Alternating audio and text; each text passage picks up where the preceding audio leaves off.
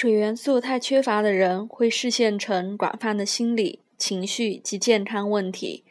大部分缺乏水元素的人都很难以同理心或慈悲心进入别人的感受里，也很难意识到自己的感觉和情绪需求。但并不意味着他们缺乏敏感度，而是不易处置自己的感觉。对他们而言，情绪就像是一个危险的陌生国度，只会带来困扰。而不会带来利益。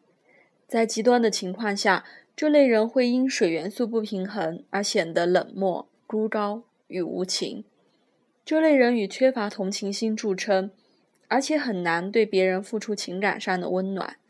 他们似乎把别人的感受看成是不重要的事，或者无法认清在别人身上投射了他们无法接纳自己的部分。他们总是在情绪上自给自足。而否定了对情感的需求，这会令他们无意识地依赖那些能轻易表达内心感受的人。缺乏水元素的人也会视现成一种对直觉智慧的不信赖。事实上，这些人主要的问题是不信任自己的情绪，而且很轻易就把他们草草了断，视其为不重要的干扰。如同荣格在其著作中所描述的。任何一种被我们否定的感觉，都会借由潜意识的活动持续的影响我们。缺少水元素的人会拒绝让别人把他们从空洞的感觉里拉出来，但同时又会做出不怎么能意识到的姿态来透露出内心的孤独、恐惧或痛苦。不过，水元素不平衡的人仍然可以发展出情绪上的稳定性。以便让那些萦绕在心的感受浮出表面，如此才能把长久否定掉的痛苦释放出来。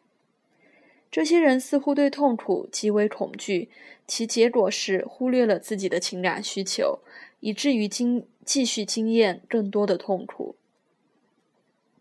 在生理上，缺少水元素会视现成严重的排毒功能不佳问题。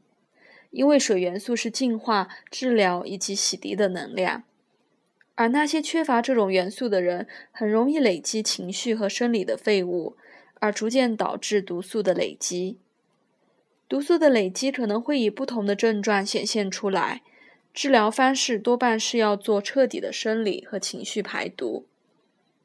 我们早先提过史东医师的观点。他在那次重要的演讲里说明了，人体百分之九十至百分之九十五的问题都涉及到水元素的不平衡，也就是情绪上出了问题。那些水元素运作功能不佳的人，特别容易出现生理性的疾病。本命盘水元素旺盛的人，则往往能成为天生的治疗者，因为水元素本身就带有净化和治疗效果。缺乏水元素的人必须注意自己的饮食，而且可以借由缓和的断食与食疗来获益。换句话说，这类人一旦有意识地改善情绪和生理的净化功能，就能克服水元素不平衡带来的问题，以及因毒素累积所造成的严重干扰。那些水元素被过度强化的人，可能有一种在汪洋中漂流的感觉。他们的小船可能是没有罗盘、没有舵、没有帆，也没有桨的。他们很容易被外面的风吹草动所影响，而且无法掌控自己的情绪反应。这类人对任何一种经验都很敏感，这种倾向要不是带来极深的直觉力，就是反应过度。如果他们的情绪一直失控，不断的想要自保，就可能因恐惧。负面反应以及害羞而丧失活力，经常被情绪淹没，一定会让人疲惫不堪。因此，他们这种无法面对外界压力的倾向，可能会导致他们想要缩回到内心世界，以逃避生命带来的挑战。这类人经常充斥着这种矛盾的情绪，如果不善用自己的敏感性和同理心来积极的关怀别人。便可能一直陷在以上的困境中。他们一旦能克服沉溺于情绪的问题，就有能力发展出情感上的自主力，而且能彻底献身于理想。他们往往有丰富的想象力，以及对灵性和玄奥次元的感应力。他们的奉献精神是非常真诚的，然而在别人眼中却像是以奉献为名来掩盖自私的动机，填补内心的空虚。因此，这类人很难被理解，除非你能明白，他们大多是被深层的渴望及不安全所驱动，而且是他们自己很难察觉的。除非这些渴望能够被清明的觉知，否则这类人的行为会一致有冲动倾向。他们一旦能认清这些渴望的真正目标，乃是要获得灵魂的解脱和宁静，就能有效地运用他们的能量。